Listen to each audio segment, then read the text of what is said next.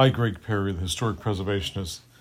Continuing on with our genre of English furniture of the 18th century, we're talking about, earlier on we talked about Thomas Chippendale, you know, the great innovator of, he had a great shop, great workshop studio, how he influenced design by the director. And we talked about the Adam, and you know, we're going to continue with it with the next stylistic change. We talked about Robert Adam. Now we're going to talk about George Hepplewhite. So, major tour de forces in the area of interior and exterior decoration. So let's talk about George Hepplewhite in England. George Hepplewhite fame on the publication of the Cabinetmaker and Upholsterer's Guide, which was undertaken by his widow 2 years after his death. The title ends from drawings by A. Hepplewhite & Company, cabinetmakers, but it is by no means certain that he was responsible for the drawings. Apart from this book, little is known about the man except that he was an apprentice to the firm Gillow of Lancaster, and later set up shop in Red Cross Street, Cripplegate. There is no single piece of furniture that can definitely be ascribed to Hepplewhite, nor is there any evidence that he was patronized by any great person. Isn't that interesting, really? A year after the publication of the first edition of the Cabinetmaker's Guide, a second was printed, and then in 1794, a third and improved edition appeared. As Sheridan had commented prior to the last edition, that this work had already caught the decline. It may be that this remark prompted the authors to change some of the designs. However, this was the first large trade directory to appear for over 20 years, and as it contains about 300 pieces, it needs consideration at some length. The development of furniture during the last 25 years of the century owed much to Adam's neoclassicalism, and in this, the drawings from Hepplewhite's book are not exceptional. Most of the furniture illustrated is inlaid in satinwood, with marquetry and many different woods. It is true that very elegant pieces were made at this time, especially small tables and chairs, but the object of this book and the talk was to add so much to aid the country craftsman to affect the cabinet maker. The name of Hepplewhite has come to be synonymous with a type of chair, basically, that was very popular at the end of the 18th century, which we now call a shield bag chair. In the first edition of the guide, there are 24 separate drawings of chairs of this kind, including four which are described as cabriole chairs. The opening remarks concern the dimensions of the chairs generally, and it is recommended they should be in width in the front 20 inches, depth of seat 17, and height of the seat frame 17 inches. Total height about 3 feet 1 inch. But I feel that adds that they're frequently adapted according to the size of the room or the pleasure of the purchaser. So Hepplewhite, when designing, would again design the height and the width, the breadth of the chair to the room and to the client in question. Chairs are generally made of mahogany and might be covered in horsehair, plain, striped, checkered, etc. There was apparently a new fashion for painting and lacquering chairs, for there is a whole paragraph devoted for them in the book, pointing out specimens which are particularly well adapted to that style. A chair, in fact, made in mahogany but very closely resembling one of these drawings, is one of his greatest works. It was also suggested that these decorated chairs should be covered in linen or cotton to accord with the general hue of the chair. In most cases, the shield the shield part of the back is plain, with the decoration extending only occasionally to the shield itself.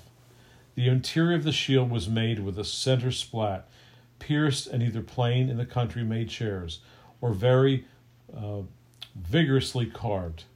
The most popular motifs were the Prince of Wales feathers, the wheatear, the classical urn, or hanging drapery. These were most ingeniously worked, sometimes nearly to fill the shield, while in others the splat is narrow and contains only two shaped urns or bars. Chairs with oval backs and heart-shaped backs were made and an example of the latter, and these seem to have been popular. Square-back chairs were in the first edition of the guide, but were probably not fashionable until the last decade of the 18th century. The shield-back chair was made with an upholstered back, and many of these survive, both in sets and in single examples, and especially the fine one that has almost a Prince of Wales feather for the backsplat. Hepplewhite calls these chairs cabriel, though why they were so called is not known. Only one of the six shield-backed chairs illustrated has a French leg, and this is on a page in the book in which the chairs are not described as cabriel. Chair legs were usually straight or tapered, either square-shaped, fluted, or molded in the Adam tradition, but occasionally the end of the leg curved outwards.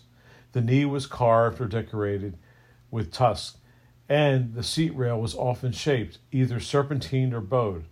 Only the finest examples, the carving and shaping, show to great effect. There are also three designs for hall chairs, which, according to Hepplewhite, are very much improved. This type, which is most often seen as either a more shaped or more oval back and a solid wooden seat. The center of the back has a coat of arms painted on it, but the rest of the chair is plain. In none of the designs, except for a type of wing chair called the saddle check or easy chair, are there any stretchers. However, these were added by country makers, for they strengthened the construction of the chairs, even if they detracted from its line. There are 5 drawings for stools and 6 for window stools in the first edition of the guide, and it is suggested that they be made and covered in the same materials as the chairs, with a preference for mahogany and japanning and tayberry or moreen, or a pea green or light other color. A French leg is drawn, similar to the one on the cabriole chair, for 3 of the 4 stools, and a number of these pieces still survive with both serpentine and straight seat rails.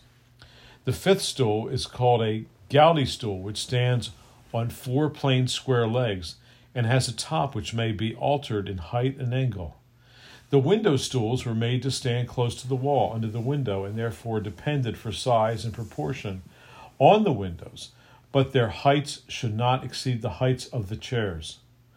All 6 stools, as we've talked about, have straight tapering legs, either square or round, but examples exist, dating from the 1780s with a curved French leg.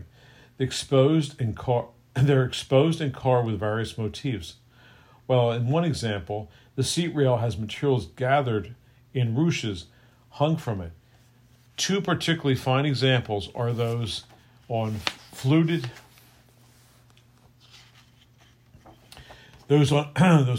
tapering legs and decorated in fine gilt. The next area we're going to talk about of the guide is devoted to sofas, and of these, there's about 5 upholstered seats and backs, while the 6th is a chair-backed one, with 4 splatted shield-shaped sections.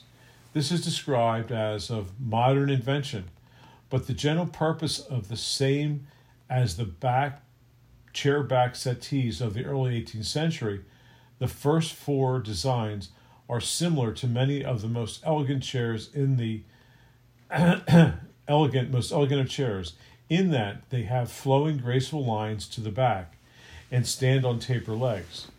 Hepplewhite suggests that they should be between 6 and 7 feet in length and about 30 inches in depth, while the height of the backs corresponds to the height of the recommended for chairs, 3 feet 1 inch.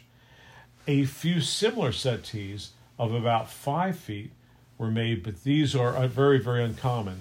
There are drawings for a a confidant, and a duchess, which were both popular in France at the time. The first consists of a large settee with a chair added to each end, and the drawing is very similar to the one that we just talked about, which is decorated in gilt. The second is a sofa made up of two bergère chairs with a stool in the center and may be used in the drawing room or the bedroom. It was a forerunner of the day bed, which became very popular during the first decade of the 19th century. The popularity of sideboards and side tables increased greatly at the end of the 18th century, and two distinct types were made. The first and more practical was a center drawer on the frieze and a deep drawer on the other side. One of these has wine compartments for bottles and a space beyond these for cloths or napkins. The whole depth of the drawer, while the other side is divided into two drawers, one lined in green baize to hold plates and the other lined in lead for the convenience of holding water to wash glasses, etc. There must be a valve cork or plug in the bottom to let off the dirty water. The center drawer was also used for keeping table linens. A mahogany sideboard of this type is well worth mentioning. The banding is rosewood and the top is serpentine inlay.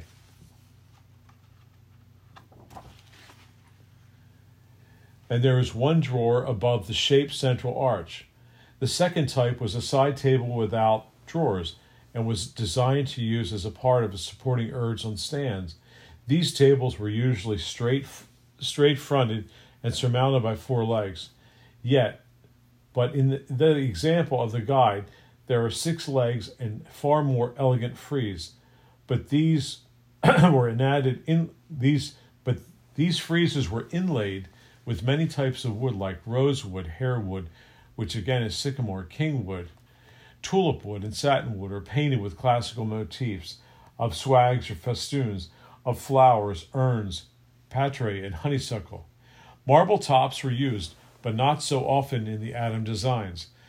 The illustrated example, which you can see, is in mahogany with taper feet and frieze, and the frieze are banded in satinwood, and the legs are fluted, ending in a square tapering toe, while each of the ends are square. Tables of this kind were made from 5 feet to 7 feet in length, and were often placed in recesses, which made for them.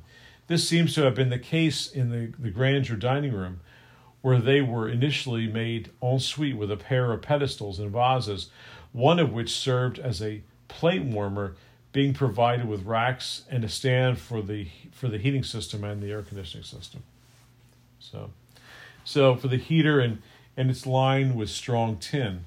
The other pedestal is used for a pot cupboard. The vases which surmounted these pedestals were for holding water for this and for the use of the butler, or ice water for drinking, enclosed in an inner partition with ice surmounting it, or the ice glass playing with itself. These pieces of furniture were most likely made from inlaid panels and painted or inlaid wood. The pedestals were designed to be the same height as the vases, about 67 inches high, and the only larger dining room could be the one that had formed on the right side. And we can let them come again tomorrow night if they would like that. That's fine. Two other pieces of furniture were also popular, the cellaret and the knife box. The first was unusually made of mahogany and banded in brass for strength and decoration. The interior was divided like that of a bottle drawer on the first type of sideboard, and it was lined in lead. They were either oval or octagonal in shape and stood on tapering square legs. These pieces were placed either near or under the side table. The knife boxes were made to be placed either on the side table or the pedestals. So these pieces were first designed by Adam, who was much interested in making the design of dining rooms as most important, as for he said, the eating rooms are considered as the apartments of conversation, in which we could pass a great deal, a part of our country. We could lend a lot of spine on these type of tables. Considerable prominence is also given to pieces for the library, notably bureau bookcases, desks, and secretary bookcases. They were usually made of good mahogany. The bureau bookcase was popular and was produced in large numbers. The top was given a variety of different shapes of glazing bar, or by the over-ornamenting the top in a scroll of foliage, a base, a bust, or other ornament, which may be in mahogany or gilt or of a light-colored wood. The proportions do not show great variety, varying in width from about 3 feet 6 inches to about 4 feet 3 inches in height, from 3 feet to 2 inches to 3 feet to 5 inches, and depending on the size of the height of the room, the fall always enclosed small drawers or pigeonholes. The secretary bookcase followed very similar principles, except that instead of a fall front to which to write, the top drawer pulled out and the front hinged down. It was fixed by means of spring and quadrant. The base either has drawers or sliding shelves for keeping clothes, implying that this piece could be used in the bedroom. Desks or library tables were most simple in appearance and were usually made from mahogany with no exceptions. So these pieces, they either had drawers which ran halfway back and thus could be used by two people, or one side had drawers on the other cupboards. In exceptional cases, the desk might have been slapped the ends or decoration down the sides of the drawers or cupboards, but these forms are rare. Bookcases could be made easily in satinwood, but with common mahogany and the panels inlaid of various woods. The side panels could be extended so that the whole piece of mite may reach 10 feet in width or even more. This will be the front frame of our small structure here. The mounted, either a cupboard or drawers, while a similar arrangement or alternative drawers and cupboards was continued on either side. The top was reserved for keeping the books, with glazed doors including shelves and the pediment, which could be topped by an urn or a broken arch. The chest of drawers and commodes feature in the guide and are described as dressing drawers and commodes. The first of these diverse than the second forms are the serpentine or bow-fronted, and they have the top drawer fitted with compartments and a mirror, occasionally with a brushing slide between the top drawer and the top of the chest. The drawers, to which are elegantly ornamented with or inlaid with painted work, which is applied with great beauty and elegance to this piece of furniture. So these chests are especially pleasing to satinwood, but some are more common in mahogany. The chest on chest was a real stunner this morning. So the chest of drawers was a real stunner. It may be plainer, but it's rectangular shape with 3 long and 2 short drawers. The commode is adapted for a drawing room, and being used in principal rooms requires considerable elegance. It is most often made in satinwood and is inlaid on the doors and top in many different woods. This piece may be of many shapes, but the most common are the half round and the serpentine front. It is in satinwood with a circular painting panel on the center door in the classical manner.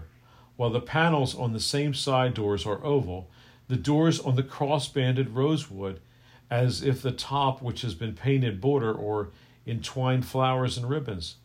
The other commode offers an interesting contrast, relying more on the boldness of the inlay rather than on the painting for the effect, with the satinwood standing out strongly against the hairwood background. Tables of many interesting designs are drawn, among them the Pembroke, which became increasingly favored, and the Pier Table. These are both similar in the dining room side tables as a rule, and could therefore be placed in many rooms. The Pembroke had 2 flaps, and was the most often rectangular or oval in shape and stood on tapering square or oval legs. The top were inlaid either in a mahogany or satinwood or hairwood ground, with arabesque or geometrical patterns of marquetry inlaid. There is a fine example in satinwood and of in serpentine shape, with a banding of rosewood inlaid with circles and pieces of satinwood. The oval panels in the top and sides are of rosewood inlaid with hairwood panels and satinwood. These pieces were made to stand free in a room, but are admirable also when placed against a sofa. Pier tables were not to such a general use as the Pembroke tables, for they had to stand up against the wall. So they could admit, with great propriety, of much elegance and adornment. They were also made, just passed and made especially to stand under mirrors, with, in certain cases, the mirrors resting on the top of the table. So they were a little liable to be on the higher than other table side. There are illustrated 4 such tables and also 4 separate tops to different and fine designs in his book, variously shaped from the elliptical to the most rectangular. These tops are all either to be inlaid or painted and made to stand on tapering square feet or round or cabriole legs, of which there is an example with which a gilded base and with the shape frieze. The top is inlaid satinwood and has around it a gadrooned ormolu stand. Occasional tables were made in great variety and profusion during the last 20 years of the 18th century. The continuing habit of drinking tea accounted for many of these, and became customarily for each person to have a table of his own from which he could eat and drink. By this time, the price of tea had dropped, and also the tea had become fashionable. This form of entertaining came from France, where large numbers of people used it to sit down on tea or coffee tables at 8:00. Beside these tea or urn tables, there were small writing tables of the type found around is a bur elm, which has a tray below, which joins the shape or the taper legs all together. So the front door opens from the side and across the front. There is a slide on which to write a note. Pembroke's table and the prior table, and which were half round in shape, but others do exist from time to time and hold and the great experiment and design still moving in future. In plain mahogany, the insides of the tables were usually covered in baize, but sometimes they had a wooden interior. The producers of the guide are much concerned with beds which they regard as articles of much importance, as well as the accounts of the great expense attending grain, as the verticality of shapes and the high degree of elegance which may be shown in them. They advise the valances, and should be tried up in festoons or gathered up in full, and so any materials might be used in a white dimitree, which is printed cottons, and Manchester stuffs were thought suitable. All the beds have posts, and the head and foot are all domed. The corners could be in carved mahogany, gilded, painted, or Japan, and the ornaments produce the most likely effect. Other forms of decorations were stuffed headboards and arms with other ornaments carved and gilded. Girandoles and mirrors followed closely on Adam designs and were most highly carved with the classical motifs of the urn, festoon drapery, pendant tusk with the eagle with spread wings, and the borders of these mirrors, both round and rectangular, considered of a plain frame, which enriches on the top and spreading from the bottom. They were largely drawn to go over tables and commodes placed between the windows. but tended to become more stylized and dependent on the decoration of the room. Although it is stated in the guide that they may be carved and colored suitable to the room, glass remained expensive, especially in large sheets. The Cabinetmaker's London Book of Prices, which continues drawings by Hepplewhite and the furniture himself, his importance lies in the collection of drawings made in the guide. So it's all about the collections.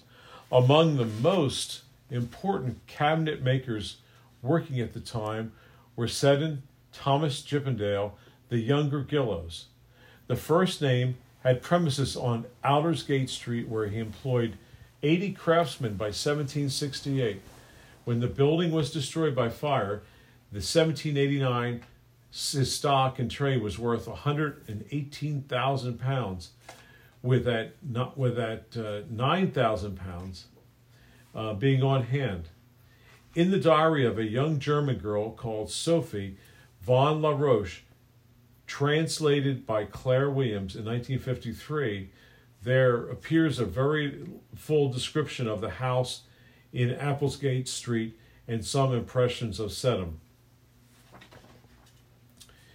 So it is interesting to note also that the number of specialized branches of furniture making that Seddon undertook, especially the making of ornament mounts and the glass making.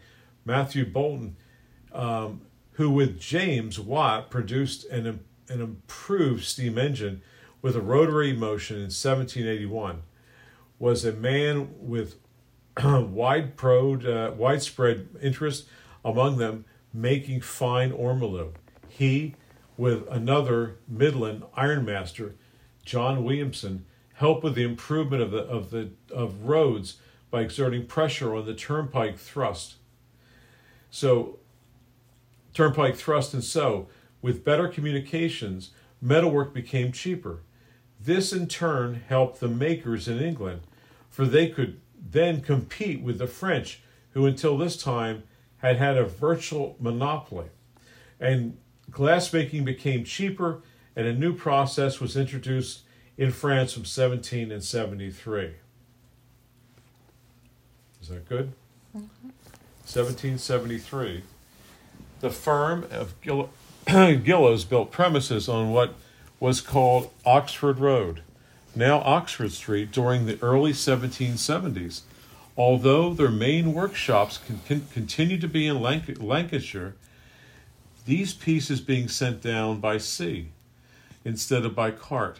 The firm was well known for being inexpensive and supplying good craftsmanship.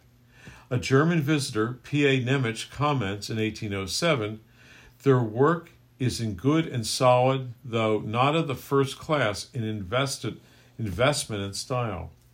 So after the death of the great Thomas Chippendale in 1779, the firm continued with his son and Haig as partners until Haig retired in 1796.